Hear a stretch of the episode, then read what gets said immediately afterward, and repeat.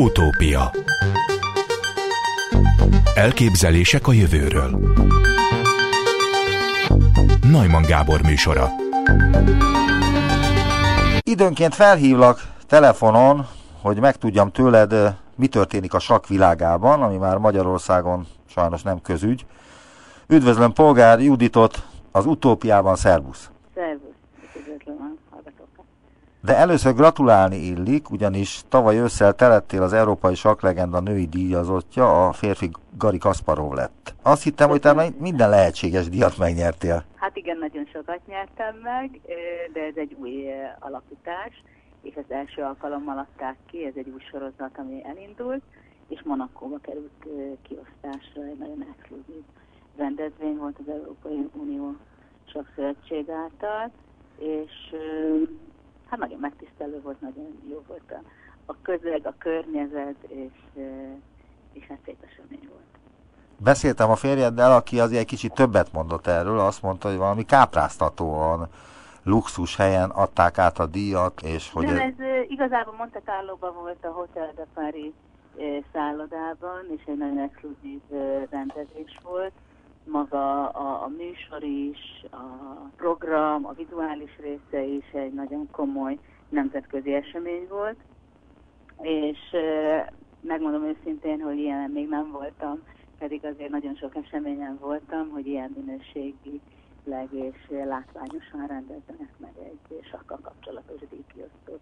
Egy nagyon különleges esemény. És ez is volt a célja az Európai Sakszövetségnek, hogy egy olyan rendezvényt, olyan ünnepséget hozzon létre, ami a, a legjobbaknak, illetve a legjobb helyen és a legjobb körülmények között tudják elismerni azokat, akiknek az életpályájuk, vagy valamelyik része az életüknek olyat adott a sakvilágának ami, amit érdemes emlékezetessé tenni mindenki számára és újra felidézni. Most egy pár dolgot említek, amely megszokott történni minden évben a segítségeddel. Ilyen volt például az októberben szokásos Polgársak Fesztivál, ahol Kramnyik is jelen volt, akit te tüntettél ki. De milyen tünt, kitüntetést kapott Kramnyik itt Budapesten? Igen, hát a, a Világság Fesztivál az tavaly az ötödik alkalommal volt megrendezve a Nemzeti Galériában, és hát maga a helyszín is egy nagyon különleges helyszín. Sok új programmal tudtunk előjönni, aminek amivel nagyon érdekesé tudtuk tenni a nézők számára és a játékosok számára és a, a résztvevők számára is, és nekem is egy új dimenziót adott a Világság Fesztivál minden évben az alapítvány kiad különleges személyeknek olyan díjakat, Good Ambassador, ilyen jó, jó tékonysági nagyköveteket. A Kramnik nyilvánvalóan abban részesült, hogy a, a sakk sportban elért teljesítménye, és hát ez ennek az volt az apropója, hogy tavaly évelején abba hagyta visszavonult a klasszikus versenyzéstől. Igaz, azóta egy-egy alkalommal azért játszik, sőt, most tavaly játszott is a, egy hete végül is, hogy befejeződött a Snell világbajnokság, ahol harmadik lett, de mivel ő azért a klasszikus versenyektől visszavonult, ezért gyakorlatilag a pályafutását ilyen módon befejezte.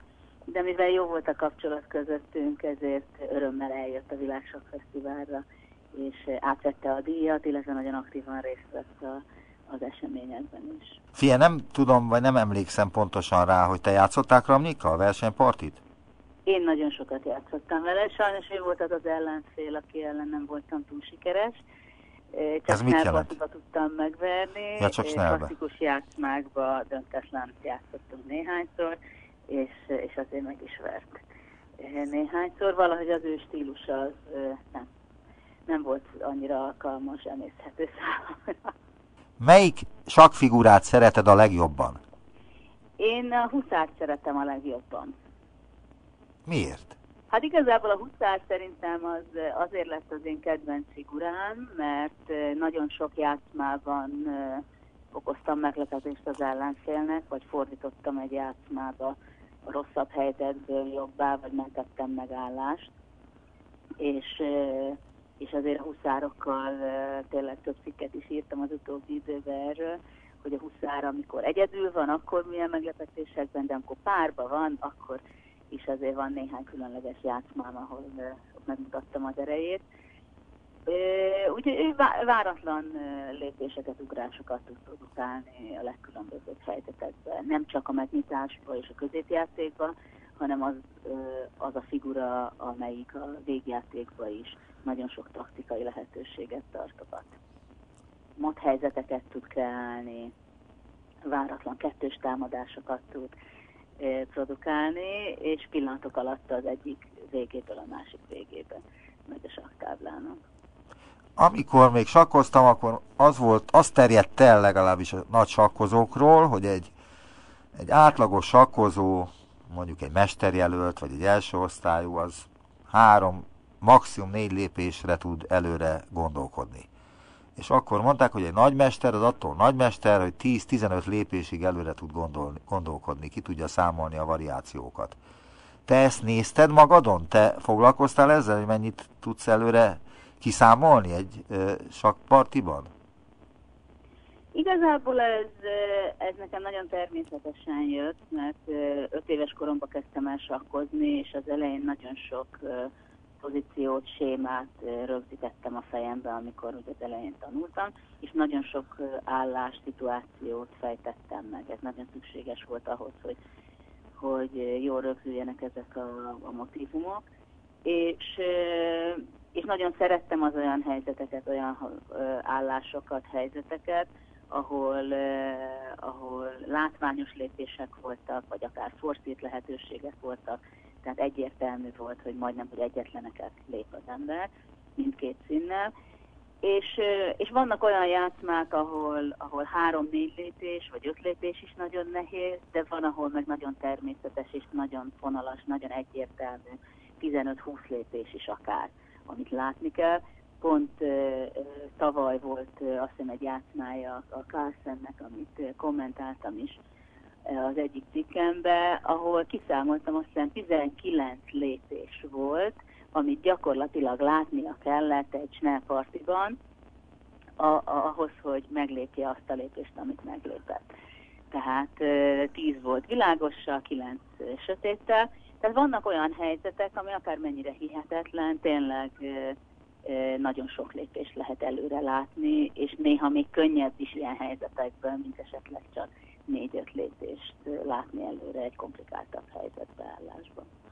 Mi a helyzet a Sakpalota programmal, amiről azt írod a honlapodon, a Nemzeti Alaptantervben az általános iskolák alsó tagozatában 2013-tól választható tantárgyként szereplő új tárgya sak alapszabályait és eszközrendszerét használva épül be az általános tanterv alaptantárgyaiba, előmozdítva ezzel azok készségszintű elsajátítását, Magyarországon most per pillanat hány iskolában működik a Sakpalota program?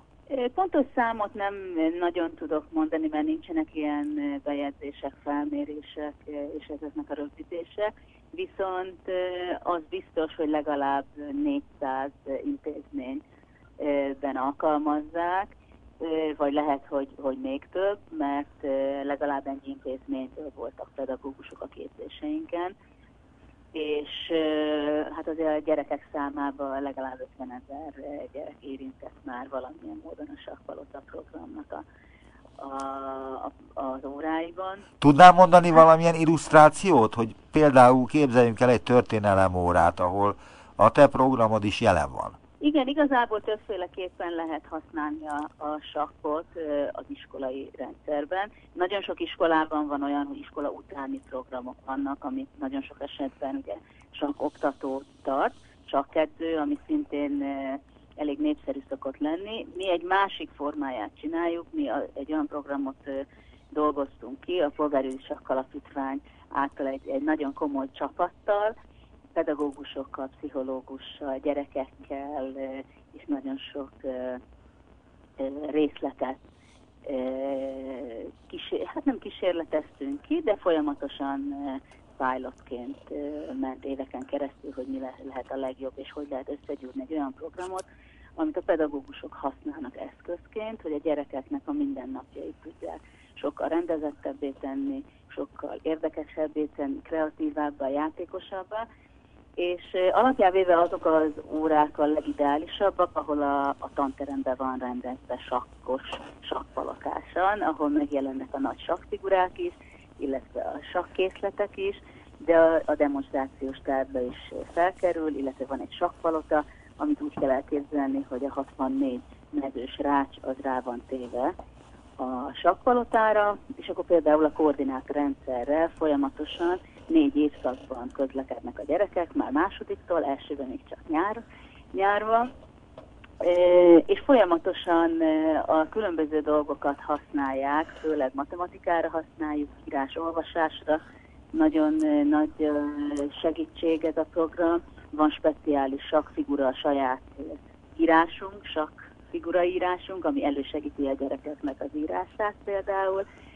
A számokkal, betűkkel, koordinátorrendszerrel nagyon sok dolgot lehet lemodellezni a saktáblán, illetve a sakpalotán keresztül. A sakfiguráinknak neveik vannak, mint a bumbáscsa, a hopfuszár, futifutó, és nagyon sok történetünk is van, vannak rímjeink, illetve van sakpalota mese, zene, és különböző módon tudják a pedagógusok használni, különböző órákon is elő tudják venni. Nyilvánvalóan... Hadd kérdezek valamit, ha én magyar... most egy vidéki pedagógus vagyok, és hallgatom ezt a beszélgetést, és úgy döntök, hogy hát szeretném ezt kipróbálni. Felveszem veled a kapcsolatot, akkor én mit kapok? Tehát milyen oktatási segédeszköz vagy könyvet kapok ahhoz, hogy ezt a bizonyos sakpalota programot a saját iskolámban megvalósítsam? Ez igazából két irányból szokott működni, hogy valaki bekerüljön egy iskolába. Ugye ez a, a vezetőségnek minden intézményben a lehetősége van, hogy válassza ezt, és legyenek sakkpalotás e, osztályok. Igen. És azok az osztályok, ahol beviszik a sakkpalotát, ott minden gyerek sakkpalotázik, de maga a sakkpalota az választható, mint tantárgy, hogy beviszi az intézmény, vagy nem. Sokszor van az, hogy, hogy az igazgató keresi meg ezt a lehetőséget, és viszi be és küldi el a pedagógusokat a képzéseinkre. De nagyon sokszor számtalan olyan eset van, ahol a pedagógusok megelőzték a intézményvezetőt, eljöttek a 30 órás képzésre, és utána, amikor visszamentek 30 óra eh, intenzív oktatás után, akkor jelentkeztek és jelezték a vezetőségnek, hogy ez egy annyira érdekes és ígéretes program, hogy szeretnék bevezetni, és szeretnék, hogyha az iskola bevezetni az ő osztályukban hogyha valaki még nem hallott róla, akkor az első lépés az mindig azt szoktam mondani, hogy a weboldalunkra kell ellátogatni, a sakpalota.hu oldalára, ott minden megtalálható, ott le vannak írva, hogy milyen könyveink vannak, sorozataink, eszközeink, milyen kritériumrendszer van az iskolák feltételébe, hogyha valaki referenciaintézményét szeretne válni később, illetve nagyon sok leírás van arról, hogy a képzésen milyen formában lehet részt venni, mikor vannak a képzéseink. Tehát meg rengeteg videó is van, sok interjú is készült már különböző iskolákban.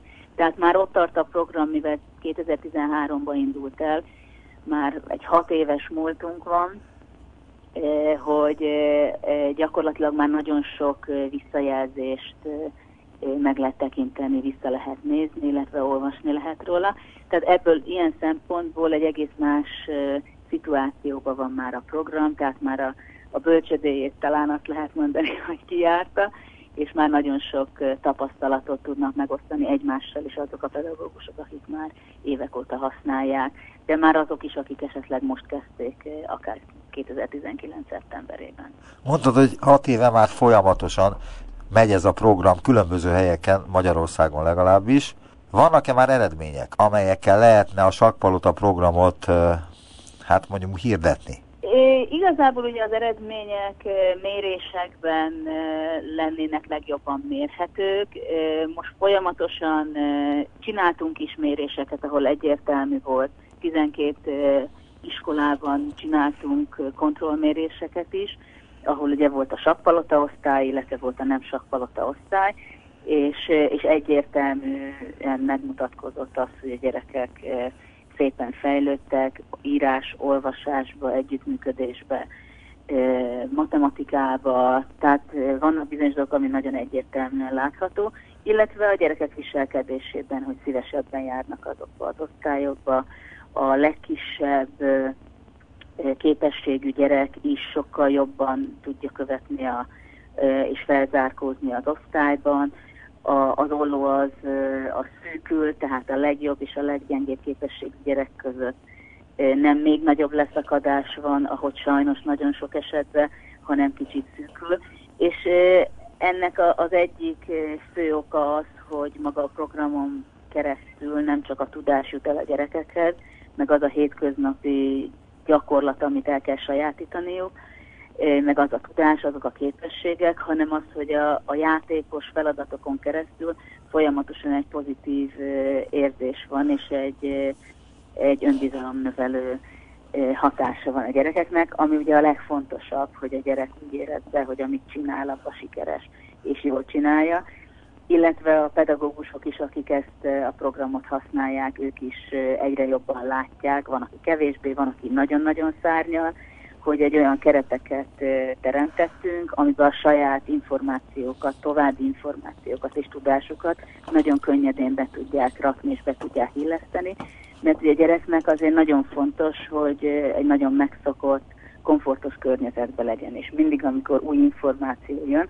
a sokkal könnyebb úgy elsajátítani, hogyha már egy meglévő vendi vezér mond valamit, mondjuk, vagy a, a sakkpalotában történik valami, vagy onnan ellátogatnak valahova, a gyerekek a figurákkal elmennek egy múzeum látogatásra, akkor mindent olyan, olyan mesésen, történet jelleggel lehet megélni, és kibeszélni, átbeszélni, és ezek nagyon fontos részei, főleg az első és másodikos gyerekeknek, amikor elkezdenek új információkat elsajátítani. Mennyibe kerül ez nekem, hogyha uh, szeretném bevezetni? Megkeresem a, a, a megfelelő helyen ezt a sakk palota programot. Ez a Nemzeti Alaptanterv része. Tehát semennyibe. Uh, tehát igen, tehát ez egy választható program, annyi, hogy nyilvánvalóan ideális az, hogyha a pedagógusok a képzéseket elvégzik, a 30 órás képzést, annak... Világos, van költsége. Annak van költsége, most el tudom megmondani pontosan, hogy mennyi. Igen, de azt mondd meg pontosan, hogy Kínában hány iskolában tanítják a sakpalota programot, vagy a sakpalota program segítségével a különböző tantárgyakat, és hogy ez, ez egy nagy üzlet volt, vagy ez, ez, egy, ez egy gesztus volt a részedről a kínaiak felé? Igazából az elején, amikor elindultunk, akkor a gyerekeim óvodások voltak, amikor az első ö, sakkos fizetet ö, megcsináltuk a nővéremmel, egy ilyen játékos ö, fizetecskét 2010-2011-ben, és utána kialakult, hogy egyre jobban belemélyedtünk ebbe az egész projektbe, hogy hogy lehet egy olyan sakkos fejlesztést csinálni, ahol, ahol nem, csak, nem igazából a sakra fókuszálunk, hogy sakmesterek legyenek a gyerekek, hanem hogy minél komplexebb képességfejlesztés történjen a gyerekekkel. És akkor ez, ez úgy, úgy nagyon nagy lelkesedés volt részünkről, és az elején bizony az első kettő évben abszolút saját szponzoráció és finanszírozása volt a projektnek, ami nem volt kevés összeg de hittünk benne, hogy ez egy olyan program lesz, ami majd a gyerekeknek jó lesz, és, és fenntarthatóvá tudjuk tenni üzleti lehetőséget. Várjál, most megállítalak, mert a kínaiakról is fogsz gondolom mondani pár szót. Utópia Továbbra is Polgár Judit a vendégem, és a Sakpalota programnál tartottunk, amit Magyarországon már hat éve bevezettek különböző iskolákban, általános iskola alsó tagozatos osztályaiban működik ez a program, de aztán tavaly beszélgettem veled, és kiderült, hogy kínaiak is szemet vetettek erre a programra, de ők eléggé nagyban csinálták. Jelen állapotban a kínai partnerünkkel 2018-tól kezdtük el a, a programnak a beillesztését. Ez egy olyan cég, ahol 14 ilyen oktatócentruma van, ahol sakkot tanítanak, és kerestek egy olyan programot, amivel a képességfejlesztés programot, ahol nem a sakkok, sakkot akarják kiemelni, hanem a fejlesztést, a gyerekeknek a komplex fejlesztését. És most van ott egy modell óvoda, egy nemzetközi óvoda, ahol a sakkjátszótér program fut, ott 800 gyerek van. Más országokban nem gondolkodnak azon, hogy ezt kipróbálják, ezt a sakkpalota programot?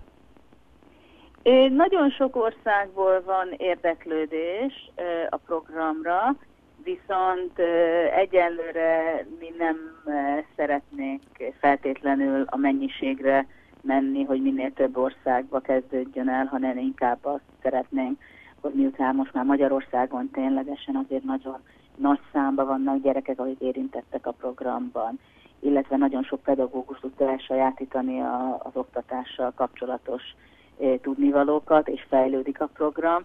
Így most a kínai e, piac és a kínai partnerünkben találtuk meg azt, aki szintén ugyanolyan adadással, lelkesedéssel e, és, e, és a részletekben rejlő fontosságokat e, veszi alapul, illetve hogy az arra nagyon odafigyel, hogy a program ne sérüljön, mert azért egy ilyen helyzetben, amikor a, a magyar könyvek, játékok kerülnek át egy másik országba, azért azt adaptálni kell. Tehát azt nem lehet egy az egyben lefordítani a könyveket, illetve a játékokat, játékkártyákat, amikkel játszanak is a gyerekek, tehát minden, ami, ami szöveges, meg ami megjelenik, az, az be kell építeni az adott országba. És ez nagyon fontos most nekünk, hogy Kínába is elinduljon, ahol teljesen más a kultúra, ott is lássuk az eredményeket, és lássuk azt, hogy a kínai gyerekekkel is ugyanúgy, vagy talán még jobban, még hatékonyabban tud működni a program, és csak utána szeretnénk olyan partnereket továbbiakban is együttműködni, ahol szintén látjuk azt az elkötelezettséget, hogy látják, hogy ez, ez nem csak egy könyvsorozat, hanem ez egy metodológia, amihez azért nagyon részletesen bele kell, hogy mélyüljenek azok, akik át szeretnék venni, és be akarják vinni az adott országban. Mi a helyzet azzal az ötleteddel, hogy 5 millió ember egyszerre és együtt sakkozzon a világban? A sakk összeköt minket kezdeményezés, Chess Connectors. Ugye annak a világ sakkfesztivál az mindig az október második szombatján van, és Tavaly az ötödik évet ünnepeltük, sok ember jött, egyre több ember és fontos ember is ellátogat a fesztiválunkra. Több mint 30 országból voltak Budapesten, illetve csatlakoztak különböző helyszínekkel.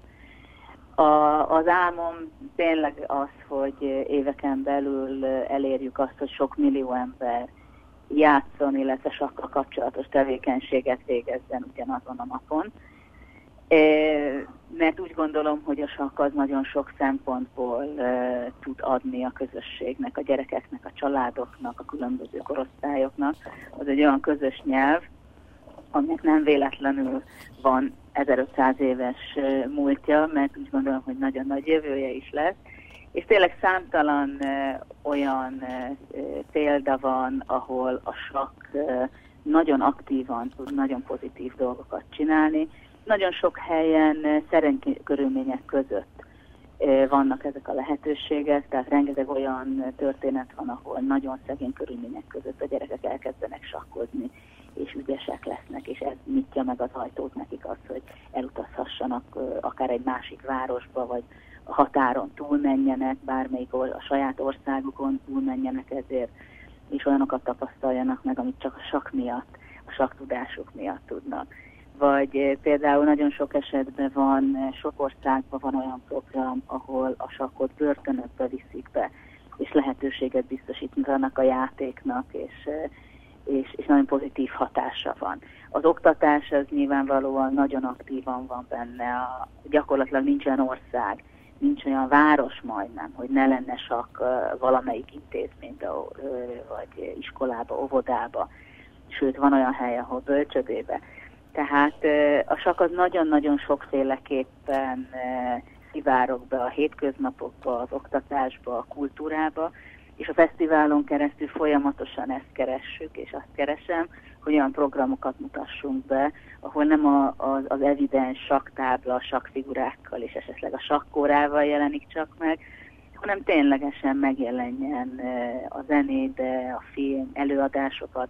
Tavaly volt a Chess Connect konferencia, először, ahol tudósok, sakkedzők különböző történeteket meséltek el, hogy, hogy a sakk az ő életükben mit adott, és én úgy gondolom, hogy ezt folytatni fogjuk 2020-ban is a fesztiválon ezt a konferenciát, mert nagyon sok olyan kapcsolódási pont van a sakk és a külvilág, a sakkon túli hétköznapokkal, ahol, ahol érdekes kapocs és olyan érdekes történetek vannak, ahol megváltoztatta az embereknek az életét, egy folyamatos pozitív pozitív érzést ad, barátokat szereznek, és, és azt hiszem, hogy keveset tudnak erről a, a sakkal kapcsolatos, illetve a saknak különböző irányzatáról a, a külvilág, és ezt szeretnénk kicsit közelebb hozni a hallgatók részére, akik eljönnek a fesztiválra, illetve majd a későbbiekbe fel fogjuk tenni videó formájába az internetre is, hogy minél több emberhez eljuthasson, hogy, hogy a, a sakk az nem csak a saktábla és a sakkfigurák. Tehát a mögött nagyon sok pszichológia van, barátság van, méreg van, düh van, boldogság van, tehát nagyon sok minden van. Akkor az előbb azt mondtad, hogy nincs szinte olyan ország, ahol a sak ne furakodott volna be az oktatásba, a művészetbe, a kultúrába, a különböző szegmenseibe az emberi találkozásoknak, ami azt hiszem érthető, akkor miért van az, hogy Magyarországon a sak meg kiszivárgott innen? Én úgy gondolom, hogy, hogy a sok is egy olyan dolog, mint, mint nagyon sok más dolog, hogy, hogy fel kell frissíteni, úgy szemmel kell nézni, új kezdeményezéseket kell kialakítani, és a régi dolgok, amik, amik beidegződtek esetleg, és működtek 20 évvel ezelőtt, azokat el kell fogadni, hogy nem feltétlenül működik most is. Tehát én úgy gondolom, hogy nem a sakkal van a probléma, nem a tehetségekkel van a probléma, hanem egyszerűen, hogy a megfelelő emberek, a megfelelő lelkes emberek jó ötletekkel álljanak elő, és, és, és vigyék végig azokat a kezdeményezéseket. Nagyon megváltozott a sakk mindenhol, nemzetközileg. Tehát az internet például fantasztikus lehetőségeket biztosít mindenkinek, aki profi, illetve aki amatőr és szerető. Tehát aki szerető, az valószínűleg nem nagyon talál Budapesten vagy Magyarországon, hanem nagyon sok helyet, ahol egy nagyon jó társasági élet... Hát egy sakpresszót, ami volt régen, azt tudjuk. Igen, egy sok kávéházat, vagy, vagy ilyen, helyeket. De miért? Nem Mi a világon száz éven keresztül a szovjetek után a másodikok voltunk. Szinte mindig. Sőt, nyertünk Én olimpiát gondolom, is. hogy majd, majd valószínűleg könnyen lehet, hogy, hogy megint elkezd beszivárogni, mint ahogy például fürdőkben sokszor vagy látok, láttam, hogy a saktábla az ott van, parkokban esetleg megjelenik. Én úgy gondolom, hogy, hogy a legfontosabb az lenne, és az a, a sakk világában, nem csak Magyarországon különben, hanem nemzetközileg is, hogy egy leltárt készítsenek, hogy mi volt, az egy nagyon jó, tehát Magyarország az szerintem ilyen szempontból a, a top-top-top be, de lehet, hogy háromba van, tehát tényleg ami a, az elmúlt 110 évben volt, az, az egy fantasztikus, tehát gyakorlatilag nincs követője, csak talán Szovjetunió, aztán Oroszország valamennyire. Most ugye Kína, az, a frissen jöttek azért az utolsó 20 évben, meg India nagyon tör felfelé, nagyon sok a tehetségük. De, de el kell fogadni, hogy ami volt régen, az jelenben nincs meg. Viszont van egy rapportricsink, aki fantasztikus, mert 20 van már évek óta, igaz nem él Budapesten, hanem feleségével Szerbiába él, azt hiszem, de Magyarországnak hozza a sikereket, és tényleg egy fantasztikus tehetség. Én úgy gondolom, hogy, hogy az, ami van, azt nagyon meg kell becsülni, és támogatni szükséges, és ahhoz, hogy legyen, legyen jövőbeli lehetőséget, ahhoz meg dolgozni kell, és meg kell teremteni. Sok minden, de hát az szükséges a tehetség, sőt szükséges a jó edző, szükséges nagyon sok minden hozzá, hogy azt éppen kipontakozzon. És időre van szükség, és pozitív hozzáállásra. 2016-tól az ENSZ egyenjogúság program egyik arca lettél. Milyen feladatokkal járt ez? Vagy egyáltalán járt-e bármivel is? Kellett-e valamit tenned? Mit jelentett ez a funkció? Vagy mit jelent ez a funkció? Igen, 2016-ban kaptam meg a Planet 50-50 Champion egy ilyen nagyon speciális megfogalmazású, megnevezésű, hát nem is díjnak mondanám, a, az esélyegyenlőségért. Na, olyan személyt kerestek, aki, a, aki nagyon hiteles volt a szakmáján belül, eh, aki a férfiak által dominált világban tudott érvényesülni. És, eh, és igazából néhány konferencián voltam, illetve a, a, a UN-be voltam az épületében néhány alkalommal, ahol gyerekekkel sakkoztam, nagyon nagy sakkeseményt hoztunk össze az oktatással kapcsolatban, a lányok lehetőségeivel kapcsolatban. és, és úgy körülbelül ennyi volt, illetve néha-néha interjú kapcsán jelennek meg ebben a szerepemben. Még az Alfa Zero-ról kérdeznélek, ami most a szenzációs meglepetéssel szolgált nem is olyan régen, ugye? Hát igen, az Alfa Zero szerintem végül már egy éve körülbelül, hogy betört a köztudatba az AlphaGo után. Ez egy hogy, számítógépes program? Ez nem egy számítógép program, hanem ez egy mesterséges intelligencia, ami azt jelenti, hogy a, a kompjúterbe csak a figurákat és a szabályos lépéseket adták meg, én úgy tudom és ő neki kellett a szabályokat is meg mindent ö, ö, ö, kitalálnia. Igen. A, a többi részét, tehát hogy a sakk, mat, hogy van vége a játszmának. X millió, vagy több millió partit lejátszott magával, és legjobban az ilyen mesterséges intelligenciák úgy tudnak fejlődni, hogy saját magukkal játsz, játszanak, és akkor így tényleg lépésről lépésre tudnak fejlődni és levonni a következtetést és néhány óra leforgása után megvette, megverte az adott jelenlegi, vagy akkori jelenlegi legjobb sakprogramot.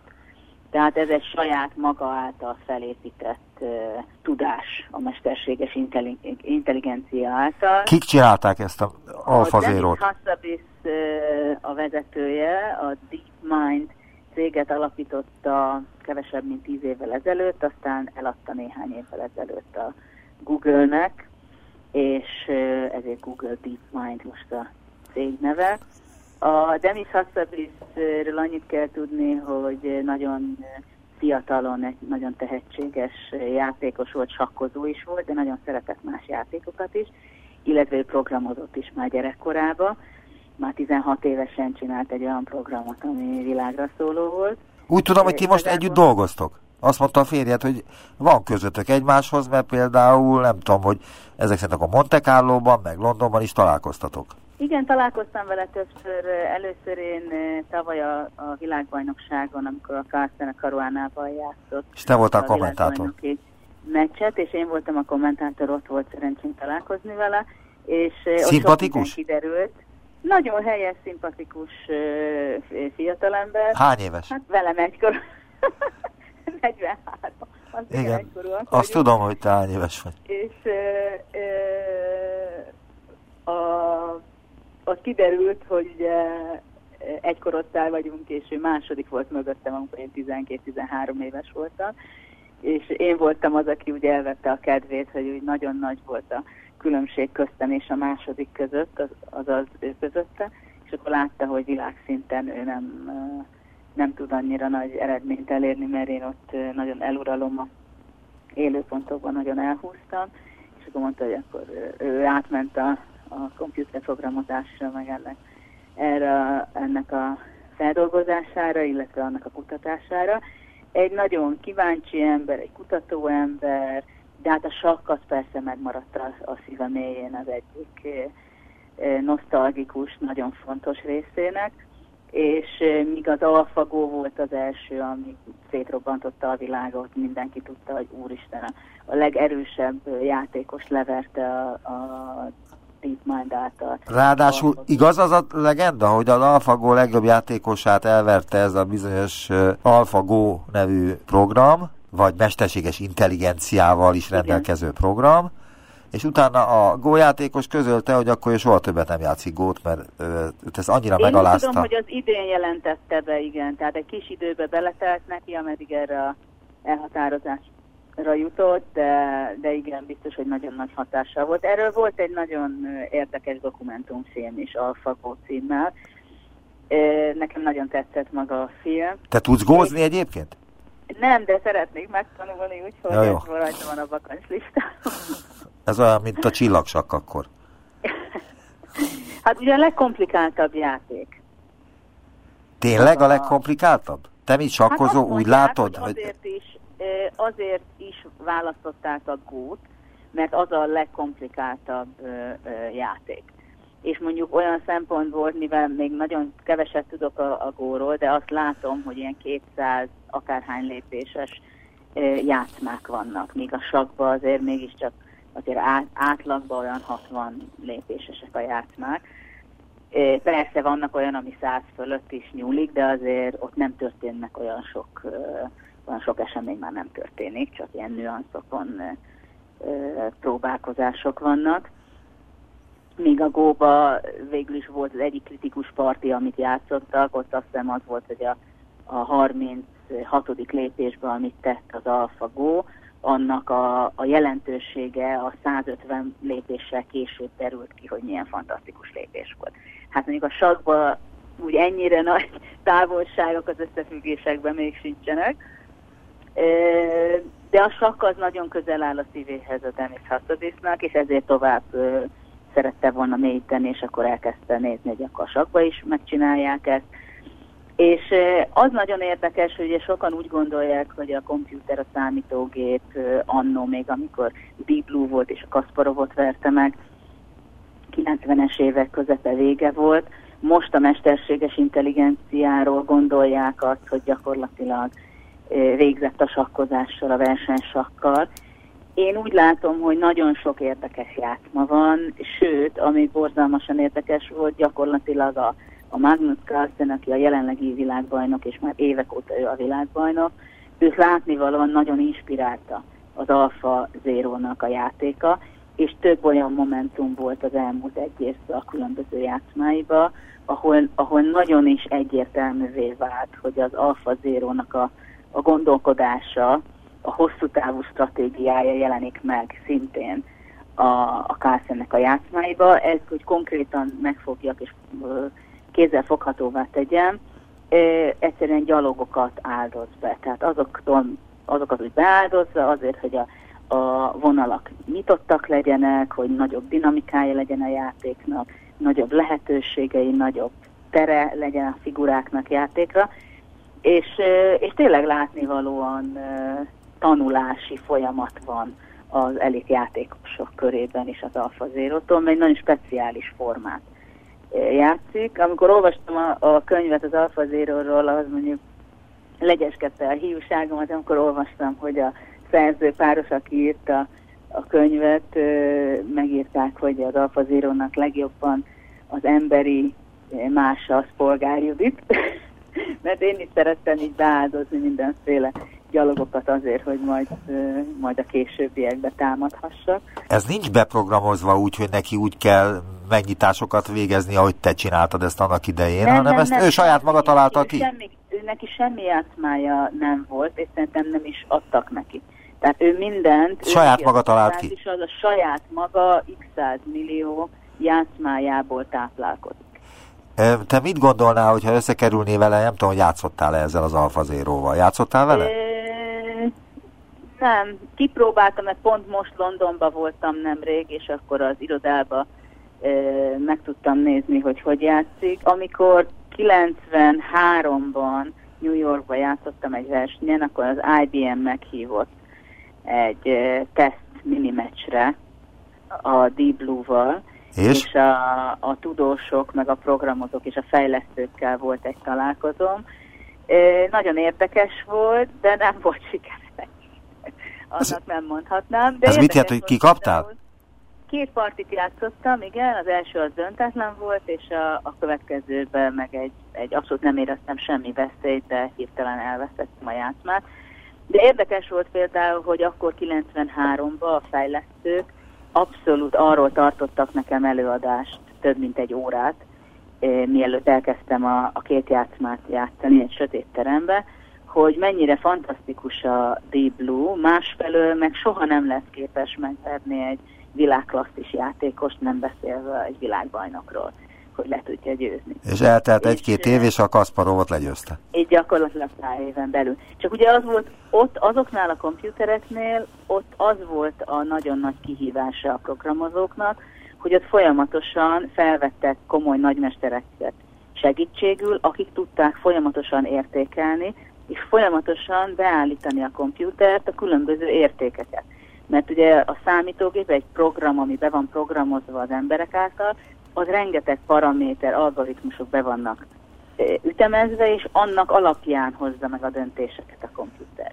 Míg a mesterséges intelligenciába nincsenek beprogramozva, hanem az ő saját maga dönti el és értékeli, hogy mi a jó és mi a rossz, és mi, mi alapján e, működik. Tehát ilyen szempontból nagyon másképp működik a mesterséges intelligencia, mint a programozás.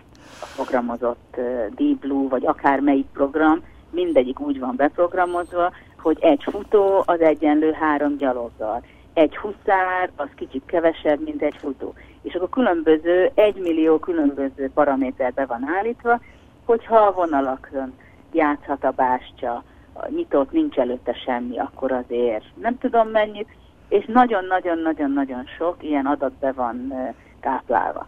Illetve amikor játszott a világbajnok Kasparov a Diblóval 96-ba, azt hiszem, akkor az volt a nagy kérdés, és az volt a nagy aggája a Kasparovnak, hogy esetleg az első játszma után, a partik után állítottak a, a játékán olyan módon, hogy, hogy másképp állították be az értékeket, hogy másképp értékeljen bizonyos szituációkat. Nagyon szépen köszönöm a beszélgetést, az interjút.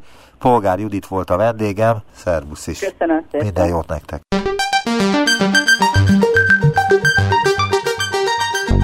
Visszaértünk a jelenbe. Neumann Gábor utópia című műsorát hallották.